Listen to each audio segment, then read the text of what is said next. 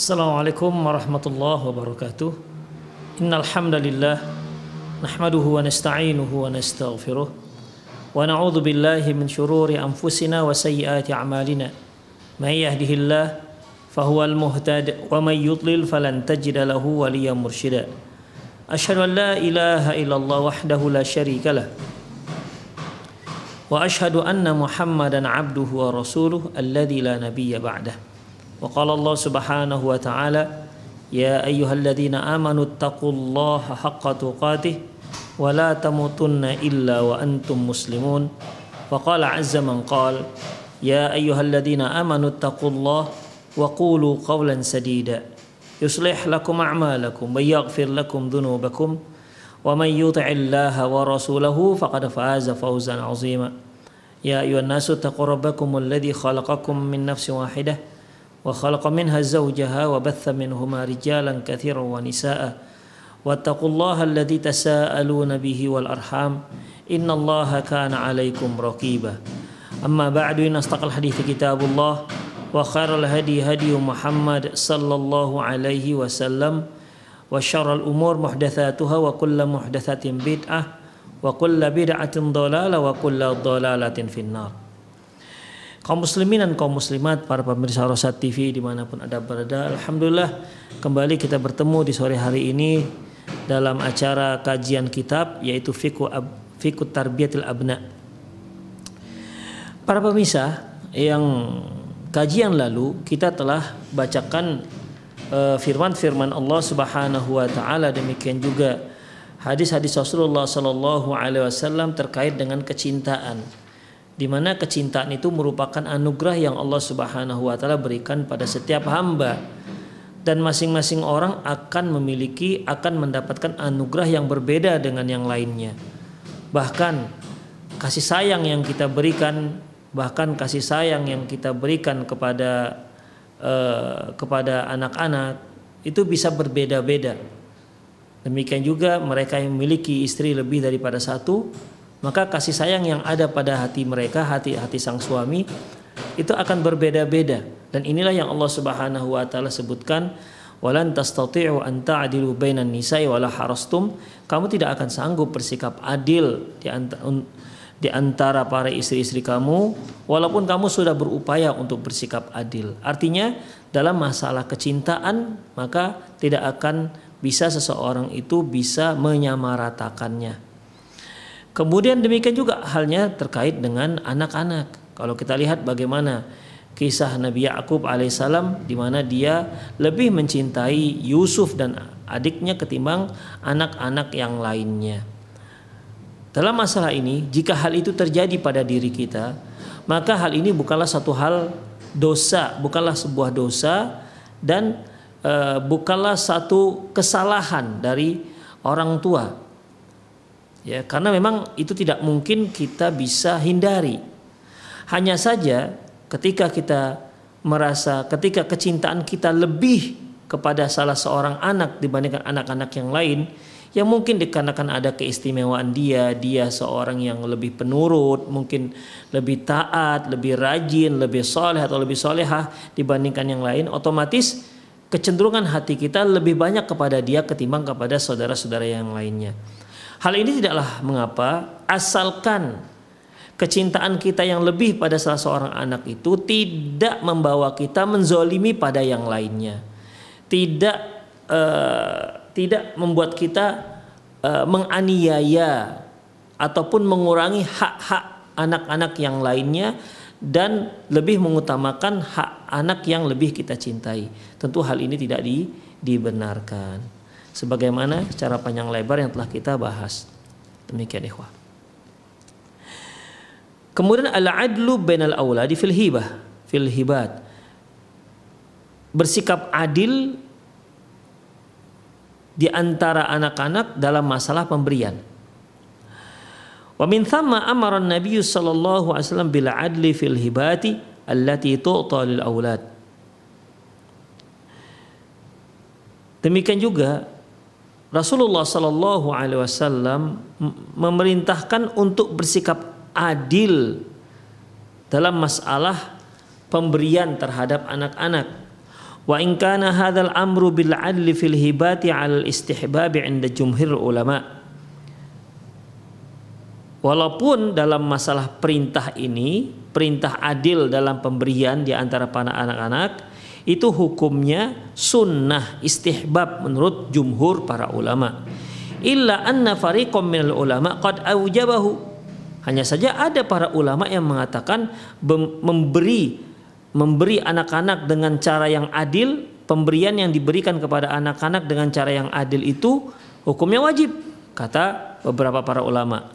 Jadi di sini penulis mengatakan yaitu Syekh Mustafa Al-Adawi menyebutkan bahwasanya memberi membagi-bagikan pemberian kepada anak-anak haruslah bersikap adil. Jumhur para ulama menyatakan ya, mayoritas para ulama mengatakan ya ini hukumnya hanya sampai kepada mustahab, tidak sampai pada wajib. Walaupun ada beberapa para ulama yang mewajibkan hal itu. Mustadillina bima akhrajahu al-Bukhari wa Muslim min hadithi Nu'man bin Bashir. Berdasarkan hadis yang diriwayatkan oleh Imam Bukhari dan Imam Muslim dari hadis Nu'man bin Bashir radhiyallahu anhu. Qala dia berkata, "A'tani abi atiyatan." Bahwasanya ayahku kata Nu'man bin Bashir, ya ayahku Bashir memberikan aku sebuah hadiah, pemberian. Faqat Umrah bin Rawahah berkata Umrah ibnu bi, Umrah bintu Rawahah berkata Umrah bintu Rawahah. Umrah ini ibu daripada uh, Nu'man. Ya, Nu'man punya ibu, ya suaminya Bashir tentunya. Berkata ibuku Umrah eh, ibnatu Rawahah, la arda hatta tushhadu Rasulullah sallam. Kata ibunya Nu'man, aku tidak akan terima pemberian ini ya aku tidak akan terima kami nggak akan terima pemberianmu itu katanya kepada suaminya ya apa namanya uh, katanya kepada no, uh, kepada Bashir ayah Nu'man kami tidak akan terima pemberian itu kecuali jika Rasulullah yang langsung menjadi saksi. Lantas fa'ata Rasulullah SAW lantas uh, Bashir Eh, mendatangi Rasulullah Sallallahu Alaihi Wasallam dan berkata, ini itu ibni min um ibni min Umrah binti Rawahata atiyatan. Kata Bashir, aku mau memberikan aku mau memberikan pemberian untuk anakku. Aku akan memberikan sebuah pemberian untuk anakku dari istriku yang bernama Umroh bin binti Rawahah Fa'amaratni an an ushiduka ya Rasulullah. Namun dia ingin agar Anda yang langsung menjadi saksi ya Rasulullah, saksi pada pemberian tersebut. Qala Lantas Rasulullah berkata, "A'taita sa'ira waladika mislah hadza?" Lantas beliau bertanya, "Apakah kamu juga memberikan pemberian yang sama kepada anak-anakmu yang lain?" Nah, demikian. Kemudian qala la kata Bashir enggak. Jadi Bashir ini memiliki beberapa orang anak, ya.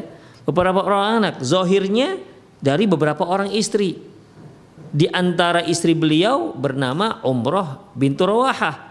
Anaknya adalah Nu'man. Demikian. Jadi ketika Rasulullah Shallallahu Alaihi Wasallam mengetahui bahwasanya ternyata Bashir ini memiliki banyak anak dan juga dia punya beberapa orang istri. Makanya ketika umroh ibunya Nu'man meminta agar pemberian tersebut harus disaksikan oleh Rasulullah Sallallahu Alaihi Wasallam. Jadi Rasulullah di situ bertindak sebagai saksi.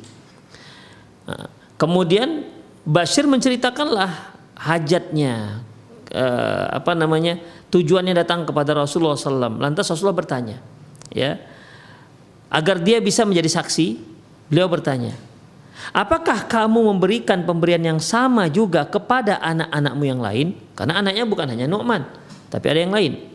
Ternyata Qalal Bashir berkata Bashir enggak. Lah. Dia hanya memberikan pemberian ini kepada Nu'man, tidak diberikan kepada yang lain-lain anaknya. Qala fattaqullah. Kata Rasulullah bertakwalah kamu kepada Allah Wa'adilu baina auladikum. Bersikap adillah kamu kepada terhadap anak-anakmu. Jadi kalau kamu memberikan anakmu sebuah pemberian dalam sebuah riwayat disebutkan pemberian itu yaitu berupa sebidang, eh, sebidang kebun ya. Jadi kalau kamu memberikan sebidang kebun ini memberikan pemberian pemberian ini kepada Nu'man ya anakmu Nu'man maka kamu juga harus memberikan pemberian yang sama kepada anak-anakmu yang lain. Jangan kamu hanya memberikan kepada Nu'man saja sementara anak-anak yang lain tidak kamu berikan. Makanya Rasulullah katakan Ittaqullah, bertakwalah kamu kepada Allah. Wa'adilu baina auladikum. Hendaklah kamu bersikap adil terhadap anak-anakmu. Demikian. Qala lantas berkata Nu'man faraja'a faradda atiyatahu. Lantas uh, faraja'a Bashir pun pulang dan tidak jadi memberikan pemberiannya tersebut. Demikian ikhwah ya.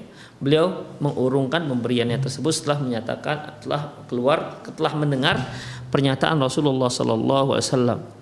Kalau kita lihat kisah hadis ini dalam versi riwayat Imam Muslim, Rasulullah mengatakan ya ketika beliau mengatakan bahwasanya hanya memberikan kepada Nu'man tidak memberikan kepada anak-anak yang lain, apa komentar Rasulullah? Fala tushhidni idzan kalau kamu hanya memberikan kepada Nu'man tidak berikan kepada anakmu yang lain maka jangan engkau jadikan aku sebagai saksi. Fa inilah asyhadu ala jaur. Sesungguhnya aku tidak bisa menjadi saksi atas sebuah perbuatan keliru, sebuah pembuatan jahat. Demikian Rasulullah mengatakan bahwasanya e, memberikan sebagian anak dan tidak memberikan kepada sebagian yang lain ini sama saja dengan sebuah kejahatan, ya Aku nggak mau menjadi saksi atas sebuah kejahatan, kata beliau.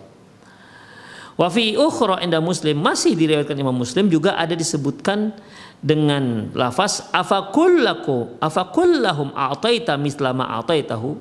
Rasulullah bertanya, apakah semua anakmu kamu berikan pemberian yang kamu berikan seperti yang kamu berikan kepada Nu'man ya kalau seandainya Nu'man diberikan sebidang kebun apakah anak-anakmu yang lain juga kamu berikan sebidang kebun seperti yang kamu berikan kepada Nu'man?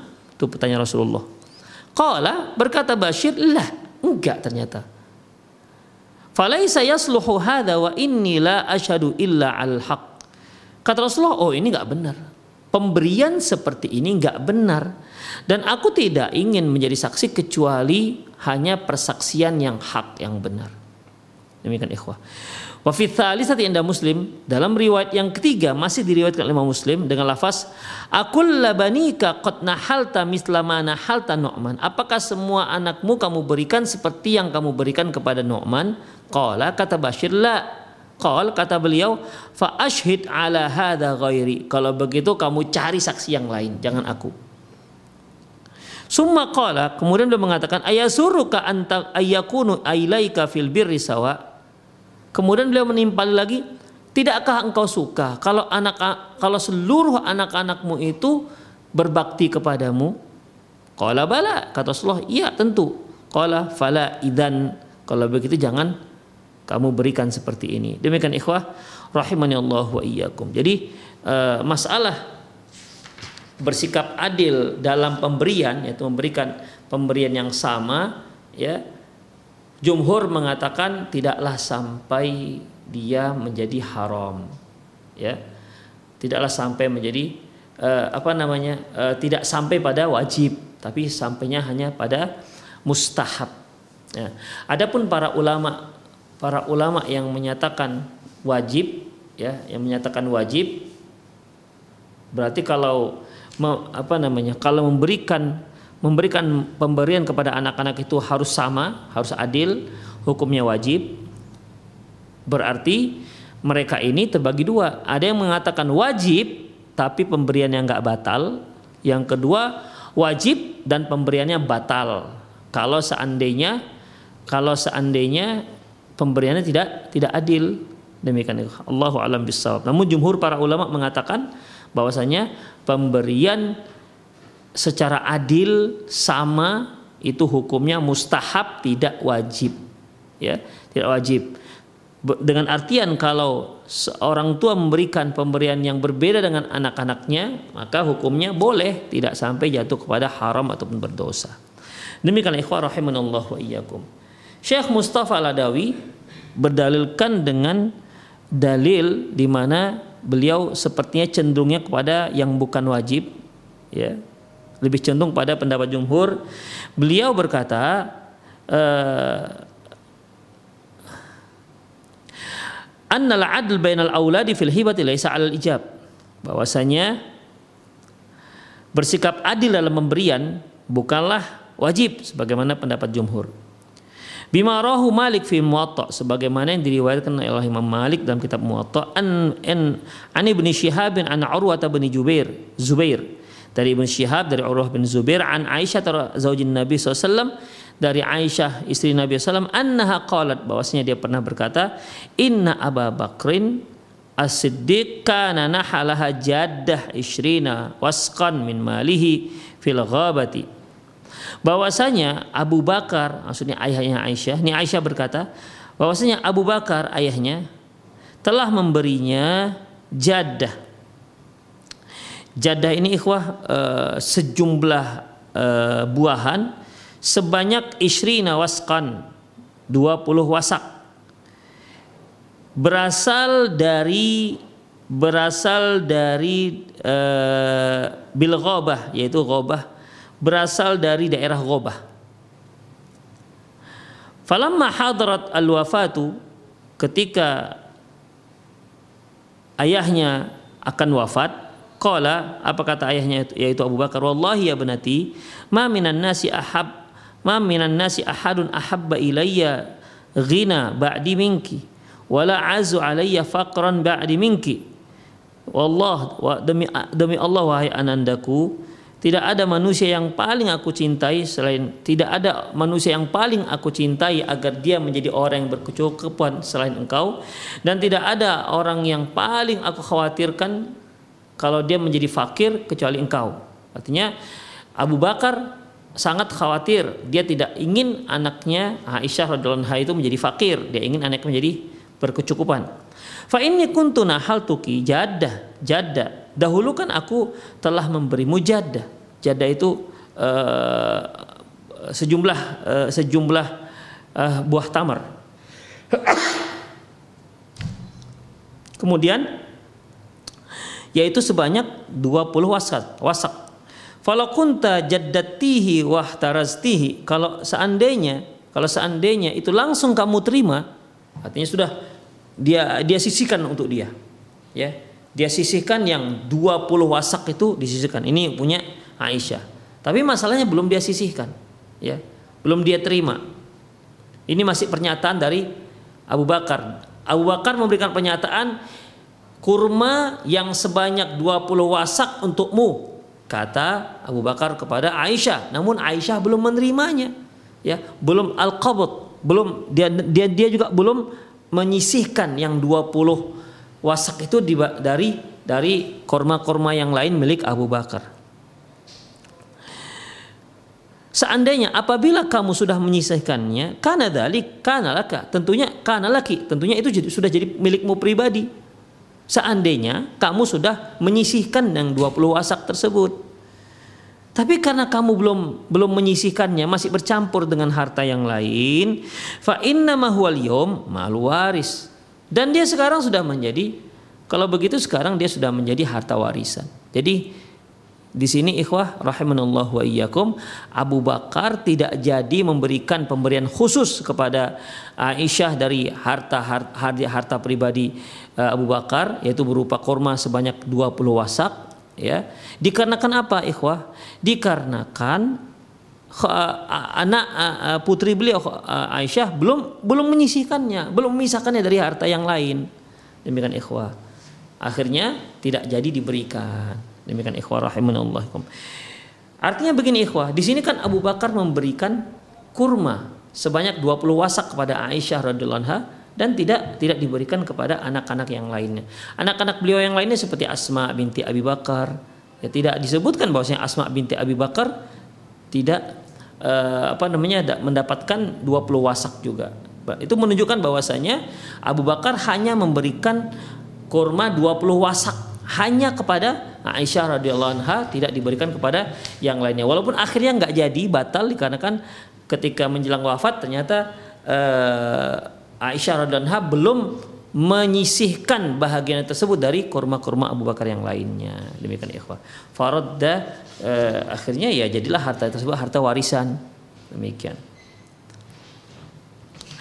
Taip, intinya ikhwah rahiminallahu iyyakum bahwasanya hendaklah orang tua itu dalam memberi bersikap adil kepada anak-anaknya. Taip. Kita lanjutkan.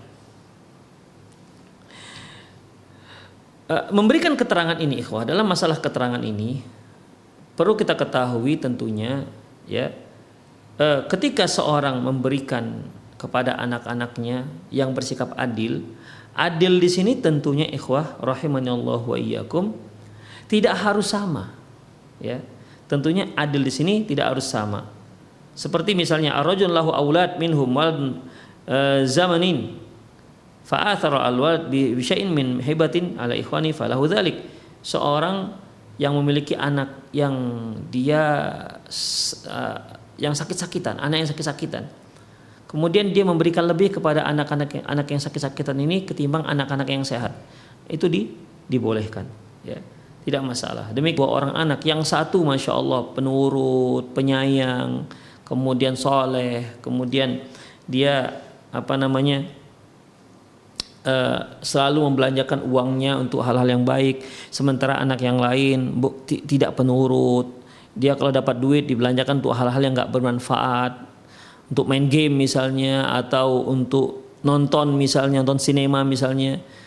Ya sementara yang yang yang yang pertama tadi uang kalaupun dia ada dia dia gunakan untuk yang bermanfaat kalau lebih dia infakkan.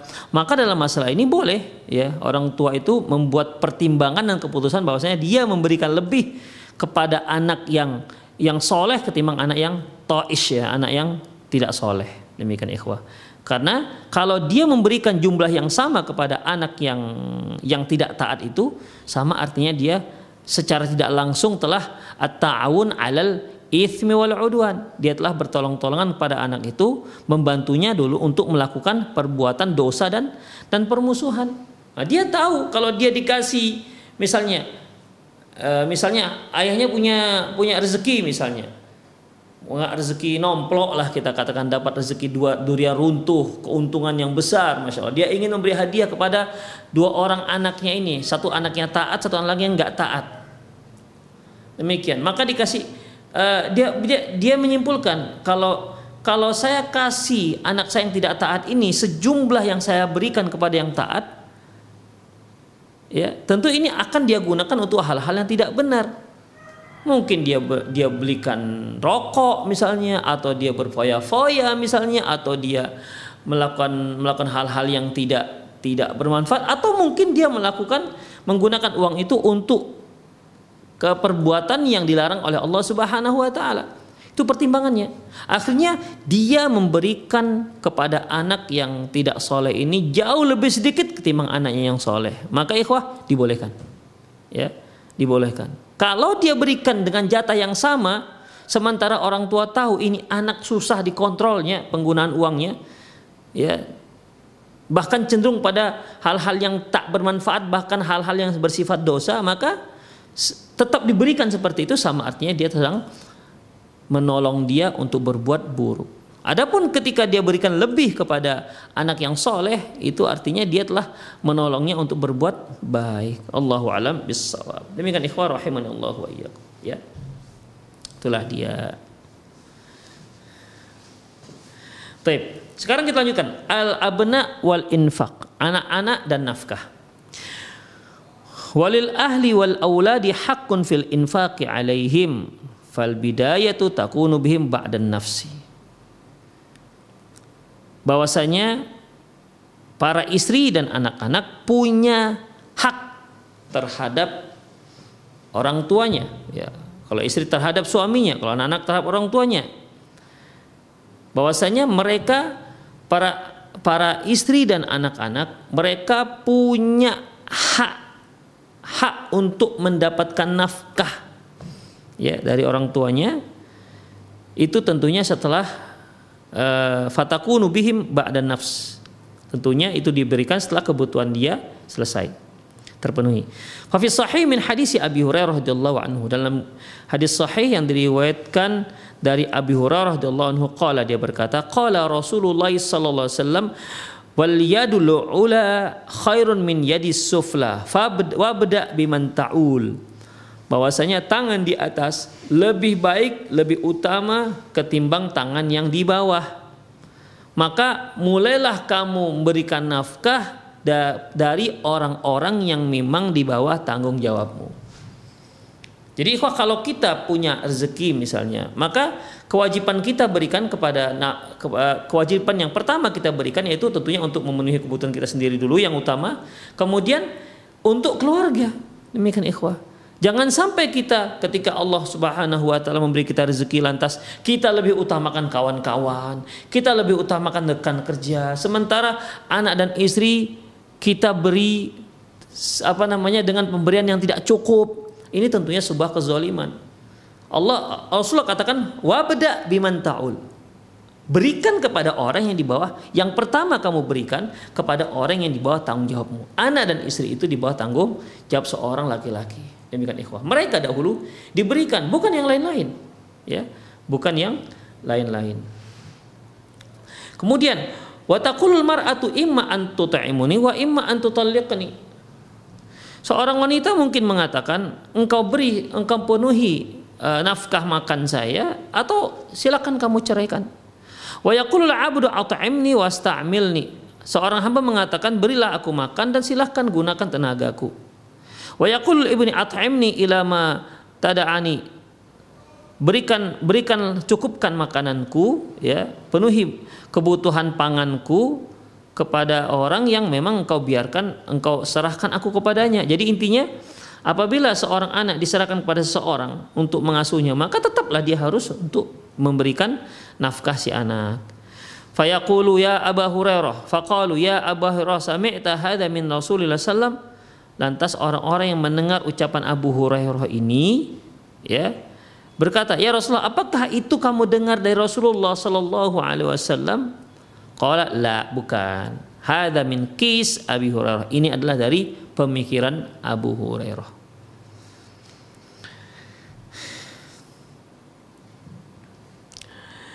Taib. Wa khairud dananir a'dhamuha dinarun anfaqtaha anfaqtahu ala ahlika kama qala sallallahu alaihi wasallam. Dan nafkah yang paling besar pahalanya adalah dinar yang engkau berikan kepada keluargamu. Hal ini berdasarkan hadis Abu Hurairah radhiyallahu anhu.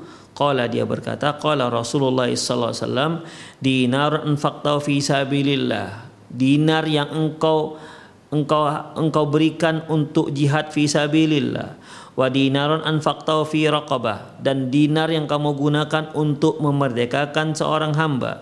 Wa dinarun tasaddaqta bihi ala miskin. Dan dinar yang engkau gunakan untuk memberi sedekah orang miskin. Wa dinarun anfaqtahu ala ahlik. Dan dinar yang engkau berikan kepada keluargamu a'zamuha ajran alladhi anfaqtahu ala ahlik ya yang paling besar pahalanya adalah dinar yang engkau berikan kepada keluargamu. Demikian ikhwah bayangkan ikhwah. Dinar yang engkau berikan untuk jihad fisabilillah dinar yang engkau berikan untuk fakir miskin dinar yang engkau berikan untuk apa lagi tadi? Untuk untuk memerdekakan hamba ya. Itu semua itu semua. Dan dinar yang engkau berikan untuk keluargamu maka dinar yang engkau berikan untuk keluargamu itu lebih besar pahalanya ketimbang tiga jenis ini. Ya tadi ada untuk jihad fisabilillah, untuk fisabilillah, untuk memberi miskin dan untuk memerdekakan hamba. Tiga hal ini jika dibandingkan dinar yang engkau berikan kepada keluargamu maka dinar yang engkau berikan kepada keluargamu itu lebih besar pahalanya. Demikian ikhwah rahimanallah. Ini menunjukkan bahwasanya seorang suami ya dia harus memperhatikan nafkah nafkah istrinya, nafkah anak-anaknya karena dia adalah tanggung jawabmu Ya, jangan sampai dia memberikan nafkah, dia dia berinfak untuk masjid sekian juta, dia berinfak untuk madrasah, untuk anak yatim, sementara anak dan istrinya sangat kurang. Ya. Sementara di rumahnya diberikan dengan nafkah yang sangat kurang. Tentunya ini sebuah kezaliman ikhwah rahimani Allah wa iyyakum. Ya. Kemudian Padahal nafkah yang kita berikan kepada anak dan istri itu jauh lebih besar pak pahalanya. Wa kafa bil mari ithman ayah bisa amma yamliku kutahu. Dan sungguh seorang itu cukuplah seorang itu berdosa kalau dia tidak memberikan nafkah kepada orang yang di bawah tanggung jawab dia. Ini berdasarkan hadis Rasulullah SAW yang diriwayatkan oleh Imam Muslim min tariqi Haythamah dari jalur Haythamah kalau dia berkata kunna julusan ma'a Abdullah bin Amr ketika kami duduk-duduk bersama Abdullah bin Amr idja'ahu korman kahramani lahu ketika itu datanglah uh, bendaharanya fadakhala dan masuk ke rumahnya. Faqala lantas Abdullah bin Amr bertanya ataita kutahum apakah kamu sudah memberikan makan Eh, pada para hamba? Qala la kata kohromannya tidak kata bendaharnya belum. Kemudian qala fantalik fa'atihim. Kalau begitu pergilah dan berikan sekarang.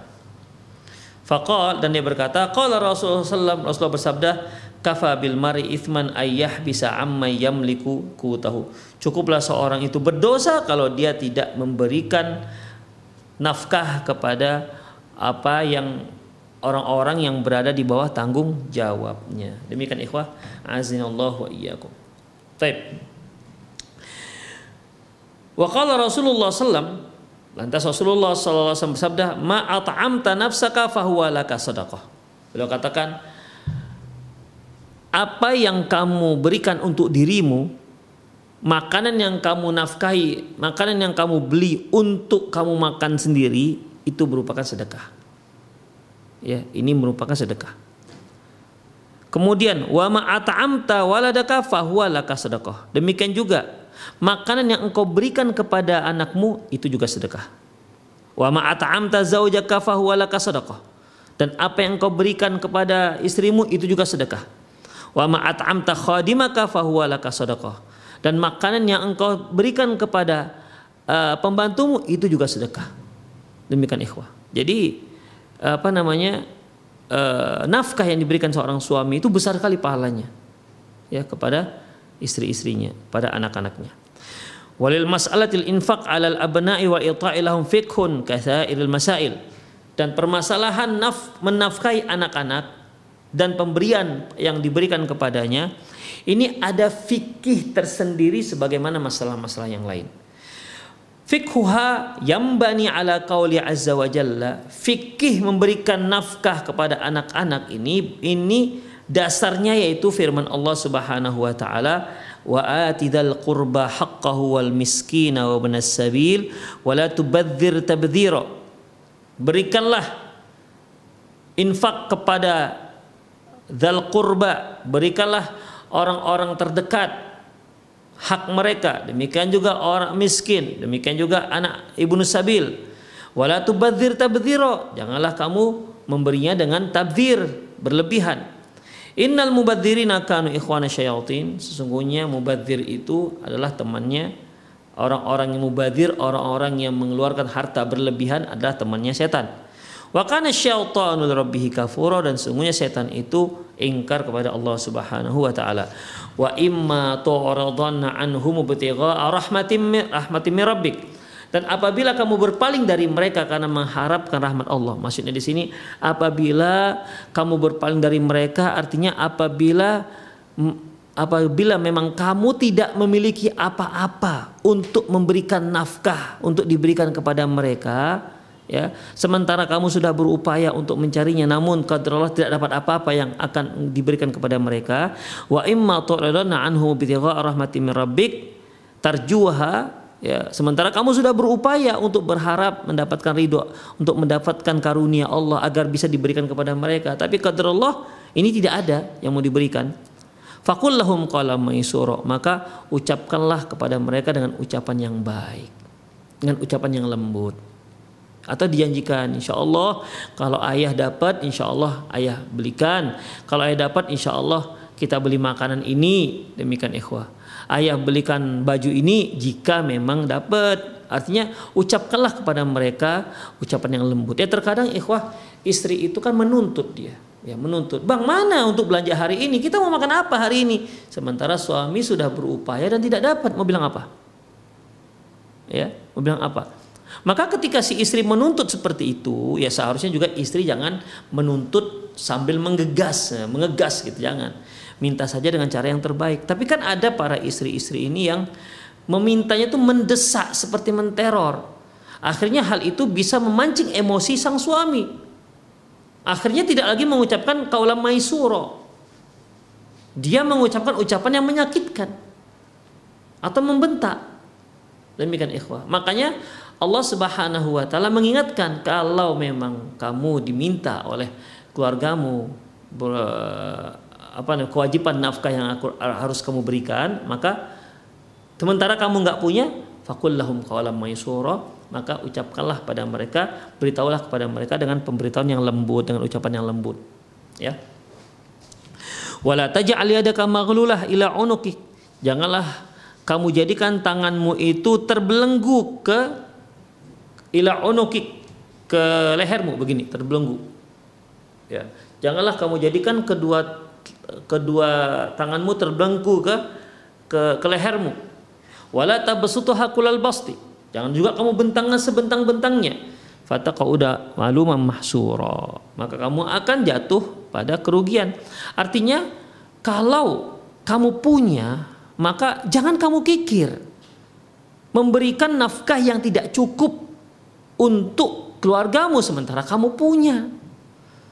Dan juga jangan terlalu boros, royal, memberikan memberikan apa saja yang mereka minta, memberikan sebanyak-banyaknya hal itu akan membuat kamu rugi kata Allah Subhanahu wa taala. Jadi gimana? Ya, janganlah terlalu kikir dan juga jangan terlalu royal. Berikanlah sesuai dengan kebutuhan. Sudah itu saja. Jangan berlebihan yang akhirnya nanti akan membahayakan si anak sendiri. Demikian ikhwah.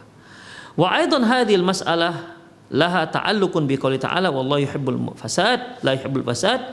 Sungguhnya Allah itu dan masalah ini juga terkait dengan firman Allah dan Allah sesungguhnya tidak menyukai orang-orang yang yang merusak Al-Baqarah ayat 205. Artinya begini ikhwah.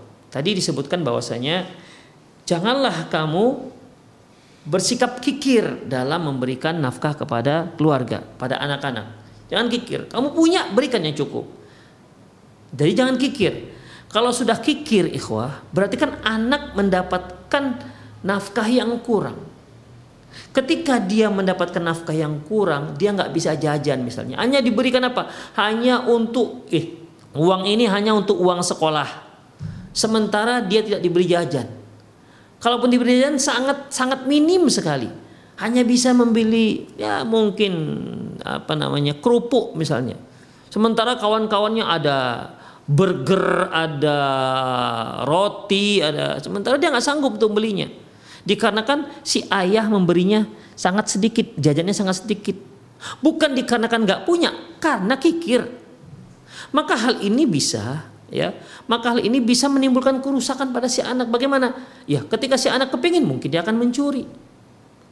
Dia dia membutuhkan pensil yang baru karena sudah pendek. Mungkin hanya tinggal 4 cm kata ayahnya udah pakai itu dulu habiskan Mungkin kata si ayahnya nanti kalau sudah tinggal satu senti baru di, dibeli yang baru. Sementara ayah punya duit. Akhirnya si anak udah kesulitan menulis. Akhirnya bisa membuat dia jadi akhirnya mencuri pensil temannya.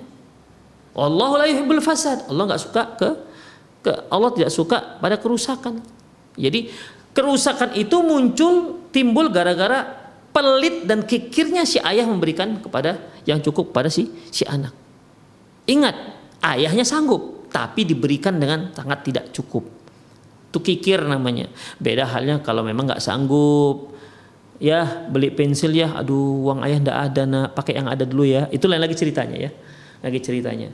Taip. Dan juga jangan terlalu boros, memberikan jajan anak unlimited. Ya anak masya Allah. Kalau sekolah bawa jajan ini jajan itu satu renteng dia bawa ke kelas misalnya.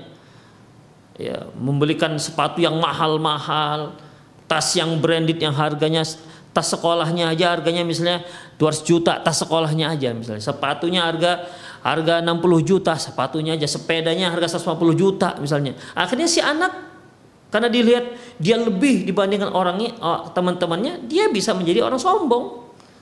Dan bisa meremehkan kawan-kawan yang lain. Demikian ikhwah. Makanya jangan kamu bersikap kikir dan juga jangan kamu bersikap memberikan dengan cara yang pemborosan. Demikian. Karena kamu akan rugi dan itu hubungannya dengan wallahi la mufsidin. Allah tidak suka dengan kerusakan.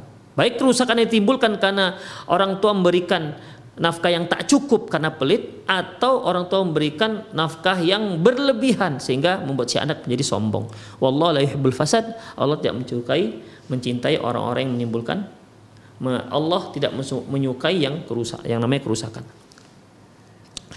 Wabisail usulil waridah fi hadzal bab. Dengan seluruh kaedah-kaedah yang ada di bab ini fayu'til waladu biqadri hajatihi. Hendaklah anak itu diberikan sesuai dengan kebutuhannya.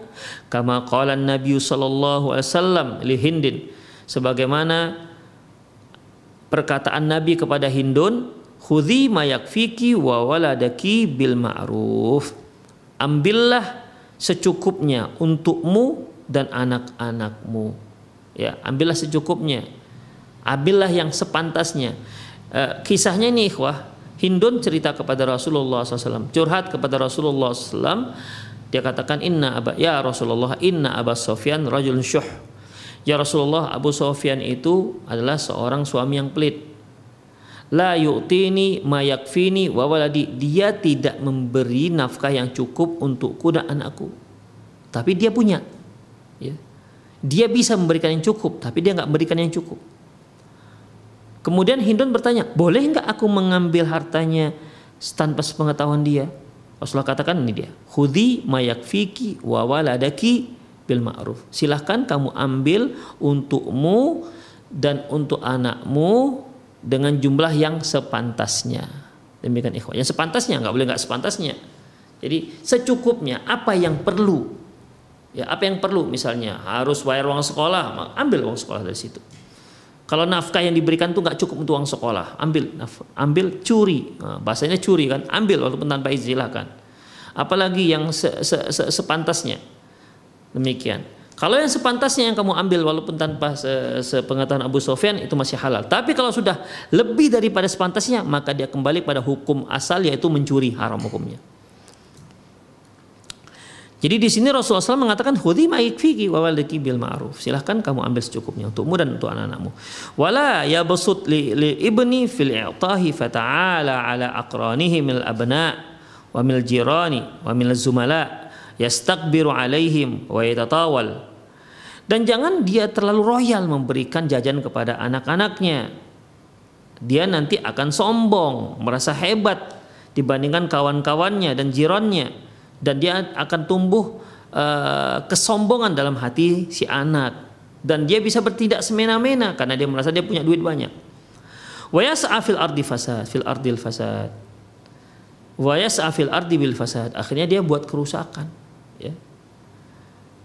Wa kadzalika fala yuhram fayajlisu baina zumala dalilan. Demikian juga jangan sampai tak diberikan.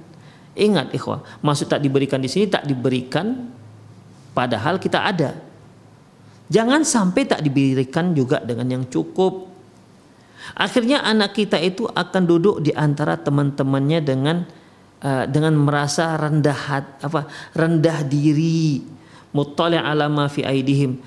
Rendah diri dan melihat bagaimana uh, bagaimana uh, nafkah yang diberikan orang tua orang tua teman-temannya kepada mereka. Jadi si anak melihat ya nengok temennya beli jajan dia cuma bisa melihat karena dia nggak punya jajan orang tua nggak memberinya jajan.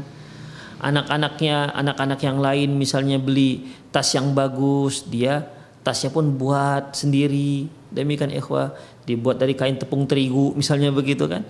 Demikian ikhwah. Jadi akhirnya pun si anak jadi rendah diri. Demikian. Merasa rendah karena dia nggak punya apa-apa. Kan kasihan ikhwah. Ya kalau dia lihat temannya lagi makan makan jajan misalnya kan ya sedikit banyak kan dia ingin punya keinginan tapi anak-anak. Akhirnya kalau dia nggak bisa menahan dirinya dia bisa minta.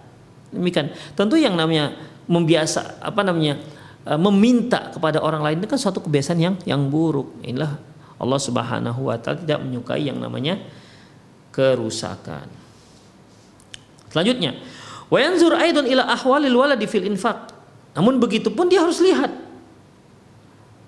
apa yang diberikan nafkah ataupun uang yang diberikan kepada anak-anaknya.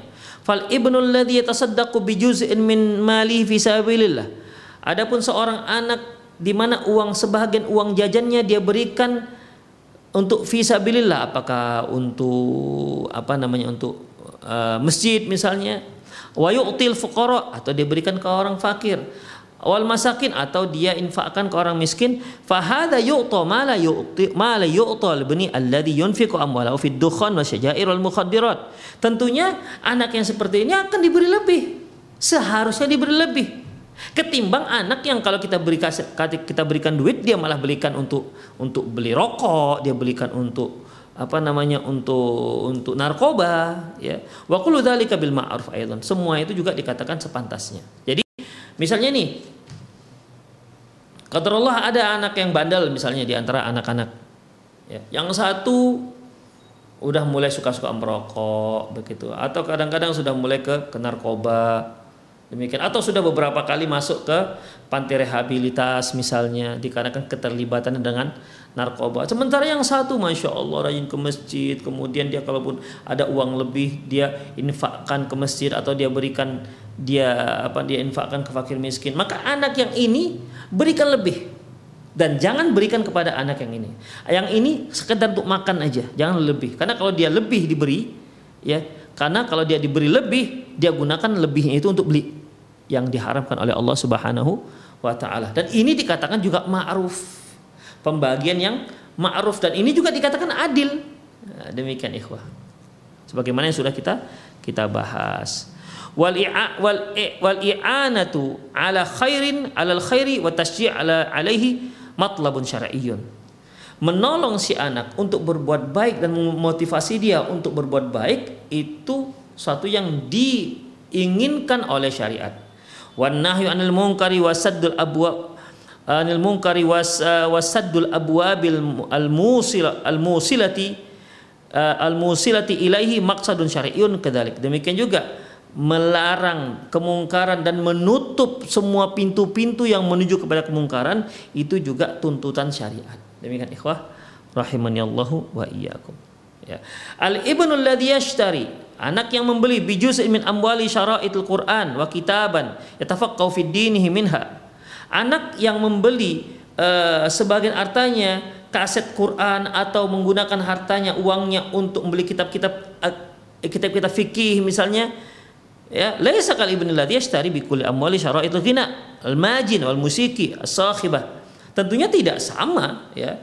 Tidak sama dengan anak yang me menggunakan uangnya untuk beli kaset-kaset eh, kaset-kaset lagu, kaset musik atau musik-musik metal ya. Wa yunfiqu amwalahu ala fitiyatil mutabarrijati wasiddiqati su'i atau dia menggunakan hartanya untuk untuk apa namanya untuk mentraktir kawan uh, apa cewek-ceweknya misalnya ya yang fasik dan lain-lainnya. Tentu tentu beda ikhwah perlakuan kita terhadap ini dan itu Anak yang soleh akan kita bedakan pemberian kita dibandingkan dengan anak yang yang tidak soleh.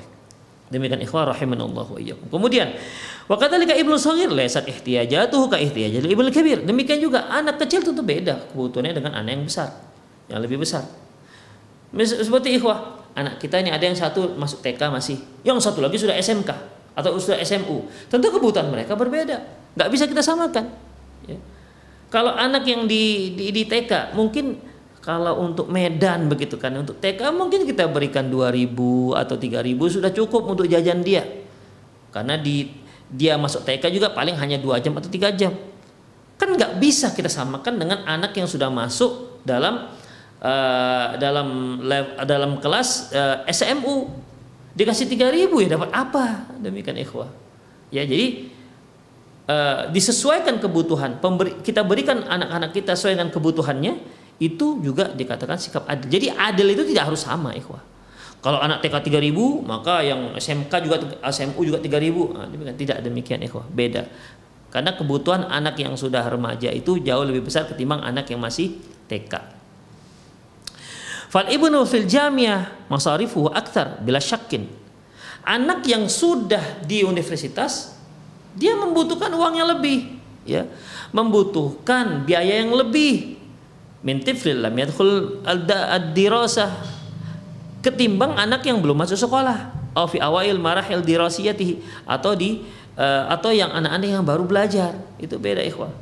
Wa kadzalikal bint takhtalif fi fi ihtiyajatiha 'alal walad. Demikian juga anak perempuan beda kebutuhannya dengan anak laki-laki. Demikian ikhwah. Apalagi dia sebuah remaja. Anak remaja ini berbeda kebutuhan dengan anak remaja laki-laki demikian ikhwah kalau laki-laki dia mungkin dia yang membutuhkan mungkin dia hanya bola tapi kalau kalau anak perempuan dia butuh bedak, dia butuh skincare-nya, dia banyak yang dia butuhkan, ikhwah. Ya, banyak yang dia butuhkan. Demikian, dia butuhkan lebih banyak anak perempuan itu lebih banyak membutuhkan lebih besar dana kehidupannya ketimbang anak laki-laki. Demikian ikhwah rahimani Allahu wa iyyakum. Makanya kita berikanlah nafkah mereka ini sesuai dengan kebutuhan mereka masing-masing. Jadi yang namanya adil itu tidak harus sama, ya. Yang namanya adil tidak harus sama.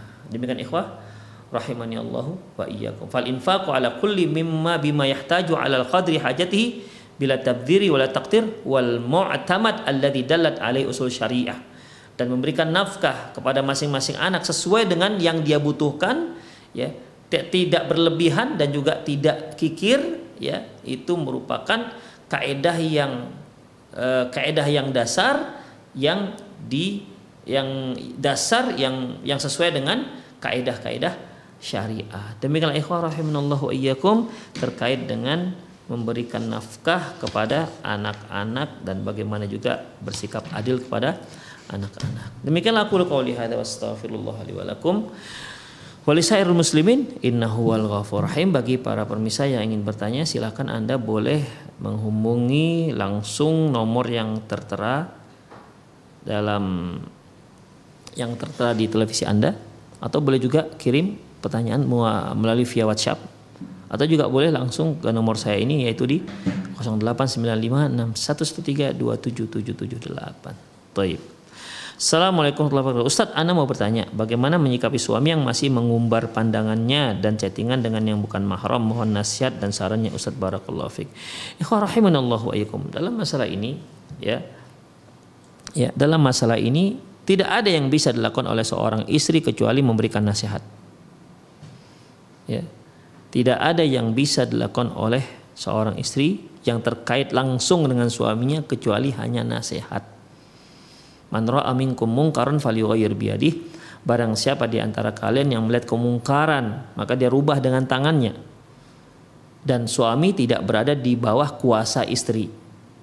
Ya, suami tidak berada di bawah kuasa istri. Fa'ilam yastati fabi lisani. Kalau nggak sanggup dia rubah dengan kuasanya atau mungkin dia nggak nggak punya kuasa, fabi lisani, maka dengan lisannya. Demikian. Jadi istri boleh istri Eh, memberikan nasihat terus memberikan nasihat kepada sang suami. Eh, mungkin secara langsung. Kalau dia nggak sanggup mungkin ada potongan-potongan dari apa namanya video-video para asatid kita ya potongan-potongan hukum melihat wanita yang yang ha, melihat hal-hal yang haram misalnya. Ya jadi dia bisa nasihati suaminya seperti dengan cara seperti itu. Mungkin ada istri itu tidak pandai dia menjelaskan. Maka cobalah di apa namanya dikirim ke suami eh, video-video uh, tersebut. Di, dibarengi juga dengan video-video yang lain. Ya kalau seandainya hanya itu saja berarti nanti si suami merasa dia ini ingin disudutkan oleh sang istri. Tentunya ikhwah sebelum ada banyak masalah. Kalau ada masalah baru kita kirim-kirim itu semua maka su suami akan sulit untuk menerima. Karena dianggap si istri sedang menteror. Demikian ikhwah tapi kalau si istri bisa menjelaskan, mengajak, memberi nasihat dalam kondisi yang terbaik dengan cara yang terbaik maka itu lebih utama. Ya, lebih utama membuka komunikasi. Ya saya yakin suami-suami yang faham pasti dia akan mengakui akan kesalahan tersebut atau uh, walaupun ya akhir walaupun mungkin dia belum bisa belum bisa untuk apa namanya untuk menghindari karena mungkin sudah terbiasa ya karena sudah terbiasa bagi dia atau tidak apa namanya tidak tidak belum terbiasa untuk mengendalikan pandangan misalnya maka silakan ya nasihati dengan cara yang terbaik kemudian doa kepada Allah Subhanahu wa taala ya berdoa kepada Allah Subhanahu wa taala. Namun tidak sedikit para istri ketika melihat suami seperti itu, dia malah marah-marah. Seolah dia punya kuasa terhadap sang suami. Akhirnya bukan suami semakin baik, tapi malah semakin jauh. Demikian ikhwah, ya. Malah ada lagi yang lebih parah ketika dia melihat hal ini bukan hanya dia memfokuskan masalah melihat uh, melihat wanita lain tapi malah muncul tuduhan-tuduhan yang terkadang suami tidak melakukannya seperti apakah ini cewekmu misalnya gebetanmu misalnya ya kamu sekarang sudah begini-begini ada ada wanita lain yang kamu suka dan segala macam. Akhirnya ada yang sampai mengarah ke sana. Yang suami nggak melakukan. Akhirnya karena setiap hari didesak seperti itu suami yang tadinya nggak melakukan akhirnya akhirnya jadi melakukan sekalian aja begitu. Demikian karena istri tidak tidak percaya. Demikian ikhwah rahimanallahu jadi uh, tidak ada yang bisa dia lakukan. Selain dia buka komunikasi dengan cara yang baik. Ya mumpung belum ada masalah mumpung belum ada pertengkaran dia buka komunikasi yang baik ya mungkin dia diskusi dengan suaminya buka buku atau apalah yang bisa agar suami bisa memahami hal itu. Demikian ikhwah ya. Ah, bagi suaminya yang masih awam nggak mengerti mungkin bagi suami yang awam nggak begitu. Bagi mereka apa nggak apa-apa dia kan nggak dia kan saya nggak ada syahwat dengan dia gitu. Mungkin dia kira ya selama saya nggak ada syahwat dengan dia nggak ada masalah. Demikian ya dia buka rambut ya biasa aja nengok rambut begitu. Karena di mungkin di tempat di kantornya biasa-biasa aja bagi dia nggak ada nggak ada yang istimewa bagi dia. Demikian ikhwah. Ya nggak yang penting kan nggak menimbulkan syahwat mungkin gitu yang dia fahami. Maka dalam masalah ini ya harus diskusi dengan sang suami. Apa yang dimaksud larangan dalam ayat tersebut, ayat yang melarang tersebut. Demikian ikhwah. Tidak harus apa namanya tidak harus ada syahwat baru tidak boleh. Demikian ikhwah rahimanallahu Jadi ya harus diskusi secara ilmiah kalau sampai uh, suami memiliki memahami larangan itu seperti yang kita sebutkan tadi. Demikian ikhwah rahimanallah. Kemudian jangan lupa doa kepada Allah Subhanahu wa taala. Allahu alam bisawab. Ustadz bertanya, untuk anak tiri bagaimana pembagian nafkahnya? Sekarang anak dengan dua anak kandung dan satu anak tiri, anak dari istri almarhum.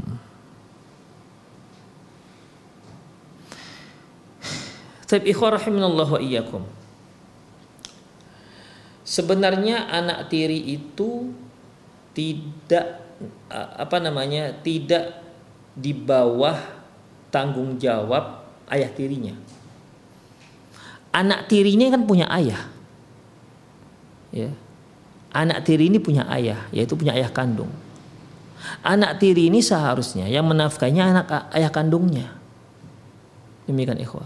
Itulah ya walaupun seorang istri misalnya seorang istri pisah dengan suaminya, ya si istri ya bawa anak, Kemudian istri ini nikah lagi dengan laki-laki lain. Maka laki-laki lain ini tidak bertanggung jawab sedikit pun terhadap anak tiri yang dibawa oleh istrinya yang baru. Karena anak tirinya ini sudah dibawa tanggung jawab ayah kandungnya. Demikian ikhwah. Kalaupun ayah tiri ini memberikan nafkah kepada anak tiri, ini ini ini bukan nafkah wajib. Ya, ini bukan nafkah wajib, ini nafkah sunnah. Demikian ikhwah. Sementara anak kandungnya, anak kandungnya itu ke mana pun anak kandungnya pergi, itu dia tak bertanggung jawab. Makanya kalau ada suami bercerai dengan istrinya, istrinya bawa anak, anaknya ini ke mana pun dia perginya, baik dengan si suami maupun dibawa oleh ibunya, maka tanggung jawab si ayah tetap kepada anaknya, ke mana pun dia pergi. Seperti kalau dia berada di hidup bersama si ayah. Begitu ikhwah. Ibunya iya tidak berhak mendapatkan nafkah, tapi anaknya kalau ibunya putus bisa, tapi anaknya kan nggak bisa putus. Itu ikhwah. Jadi anak tiri tadi kan punya ayah kandung. Ayah kandung itulah yang harus harusnya menafkahi si anaknya. Ayah tiri ini nggak berkewajiban menafkahi anak tirinya. Dia berkewajiban menafkahi ibu si anak tiri itu karena sudah statusnya sudah sebagai istri si ayah tiri. Demikian ikhwah. Jadi ya tentu beda antara nafkah wajib dengan nafkah sunnah. Demikian ikhwah. Ya, kalau anak kandung jelas wajib. Ya, Anak kandung jelas wajib di mana pun anak kandung ini berada. Tetap wajib dinafkahi oleh ayahnya. Itulah bedanya antara anak tiri dan anak kandung. Allahu alam bisawab. Para pemirsa sekalian, rahimanallahu yakum itu saja kajian kita di sore hari ini. Semoga apa yang kita bahas bermanfaat. Ya. Semoga apa yang kita bahas bermanfaat. Lebih kurang mohon maaf. Aku qauli hadza wa astaghfirullah li wa lakum wa muslimin innahu wal ghafur rahim. Subhanakallahumma wa bihamdika asyhadu an la ilaha illa anta astaghfiruka wa atubu ilaik. وصلى الله على نبينا محمد وعلى آله وأصحابه أجمعين. وآخر دعوانا الحمد لله رب العالمين. السلام عليكم ورحمة الله وبركاته.